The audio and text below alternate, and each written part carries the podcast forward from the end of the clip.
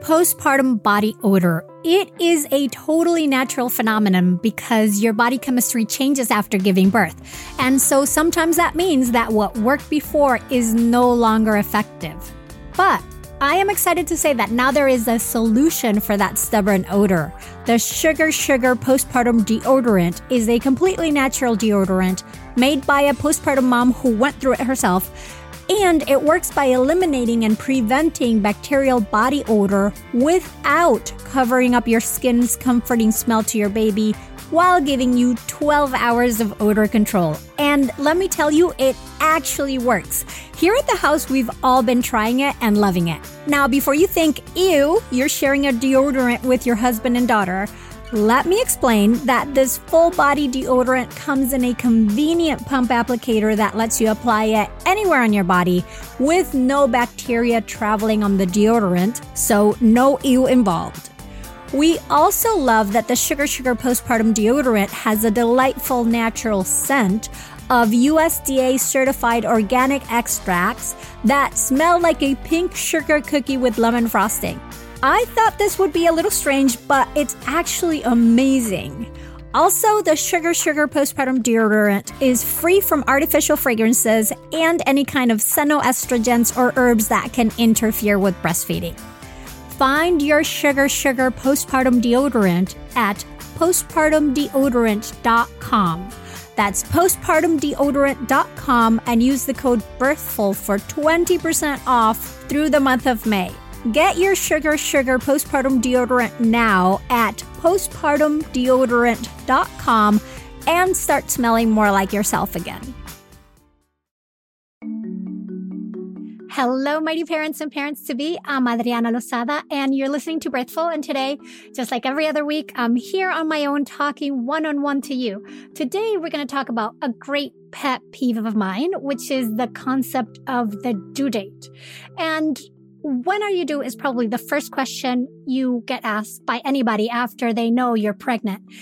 And the fact is the due date can bring a lot of comfort. Like it provides you with a time frame for planning all the things that need to happen, both relating to medical visits and tests and also getting ready for your baby. And I'm a big fan of setting dates because inevitably they arrive and yay, your baby's here. The problem is that so many decisions are being made based on this information, this due date that is tenuous at best. And it is not based on current evidence, nor does it take into account variations in menstrual cycle length or population differences. So First, we need to take a step back and take a quick look at how due dates are calculated, which is based on something called Naegele's rules. And the first problem with Naegele's rule is that it assumes that you have a 28 day menstrual cycle and that you ovulate on the 14th day. Those are big assumptions that are not the case for many people. Then the calculation follows is you take the first day of your last period and add 280 days or 40 weeks to it. And boom, that's your estimated due date.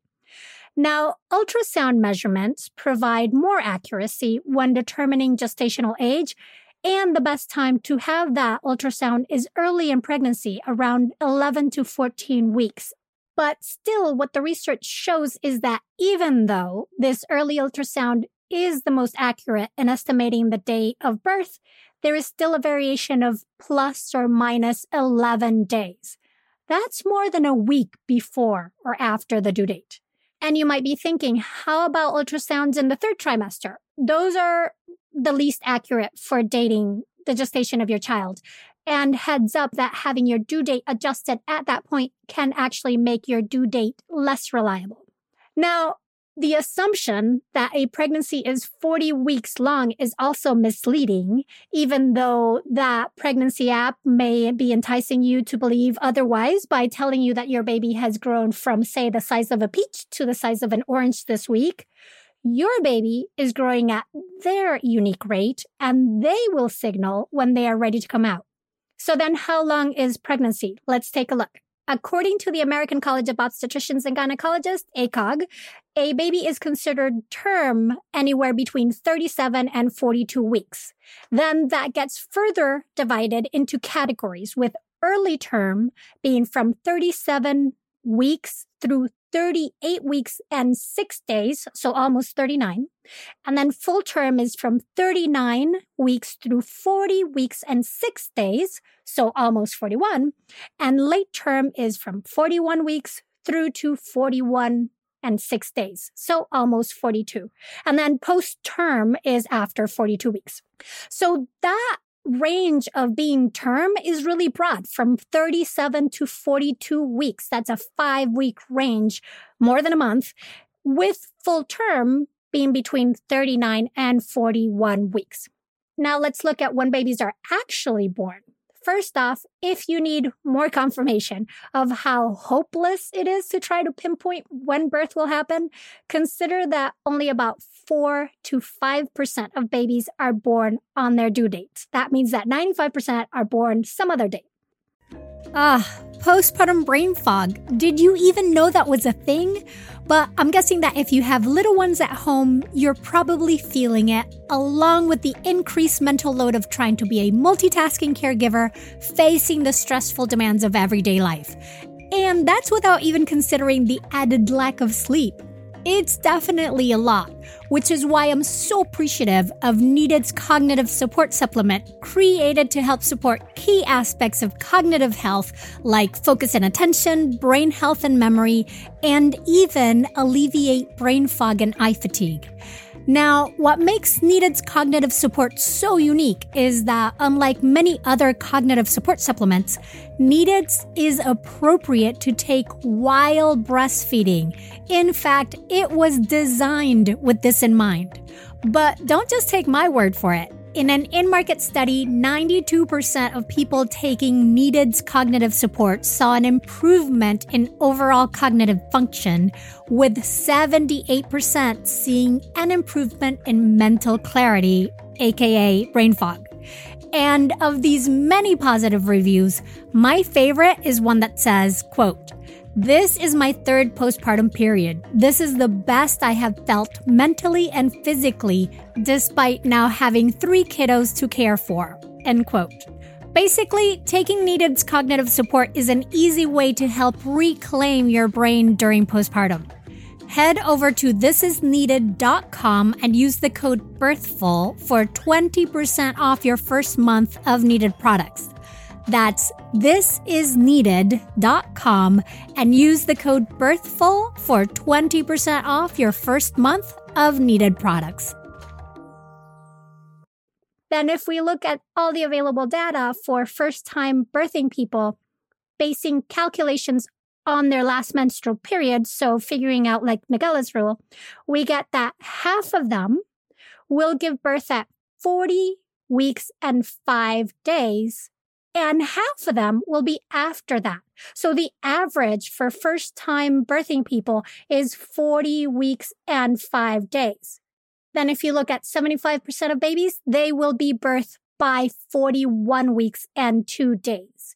And if you've birthed before, then those stats change to 40 weeks and three days for 50% for that half, and then 41 weeks for that 75% meaning it's a safe bet to rather consider your due date actually a week or so past the due date that you were giving. And by now you're thinking, I get it. Due dates are incredibly inaccurate. My baby isn't a library book that's due at a certain time. And if the due date comes and goes, that's totally normal and expected. And I won't worry about it. Got it. But the problem is that as the estimated date of delivery gets closer, it starts messing with your mind. It feels like a deadline. Everyone around you starts focusing on it, and your provider may start scheduling you for an induction just in case, and then you might start doing all the things to try to get labor going. A word on risks and inductions. As we know, there is a risk to everything in life. And so here there can be risks for waiting and risks for not waiting for your baby to be born. Usually the most common given reason for wanting to induce by 41 weeks is that there is an increase in the incidence of stillborn at that point. And that can sound incredibly scary. So let's look at the numbers. Research from 2019 that looked at studies of 15 million pregnancies reported that the risk of stillbirth increases with gestational age. So from 37 weeks, the risk slowly increases, but remains less than one per 1,000 births up to 41 weeks. Then at 41 weeks, there's an uptick. Depending on the birthing person's risk factor, that increase at 41 weeks can go up to 1.66 out of 1,000 births, which some may still consider a small absolute risk. Inductions also carry their own variety of risks, including prematurity, higher rates of cesarean birth, fetal distress, and other complications. So it's important to weigh all the risks for and against for your particular situation. However, my main point is that centering care around an inaccurate due date can become a ridiculous mind game that actually counters what you need to do to get labor going, which is have plenty of oxytocin flowing through your body.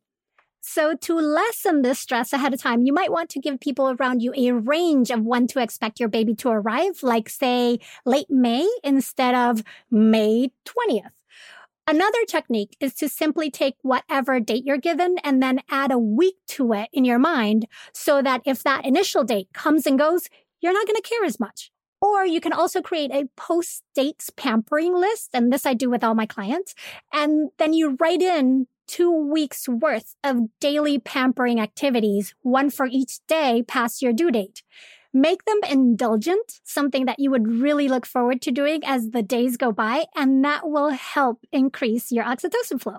Or you can repeat to yourself, due dates are guesstimates, due days are guesstimates, due days are guesstimates.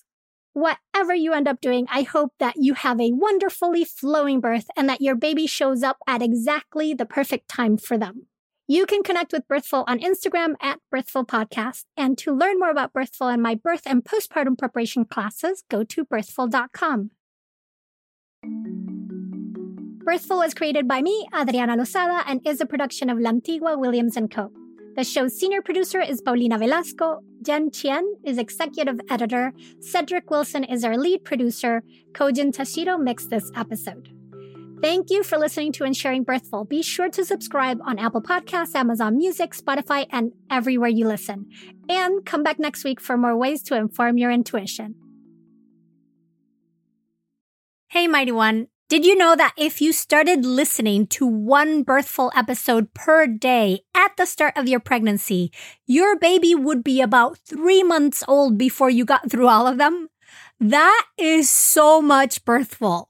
So to ease us into the summer and to help you catch up on your listening, we're going back to releasing one episode per week instead of two. Now you know.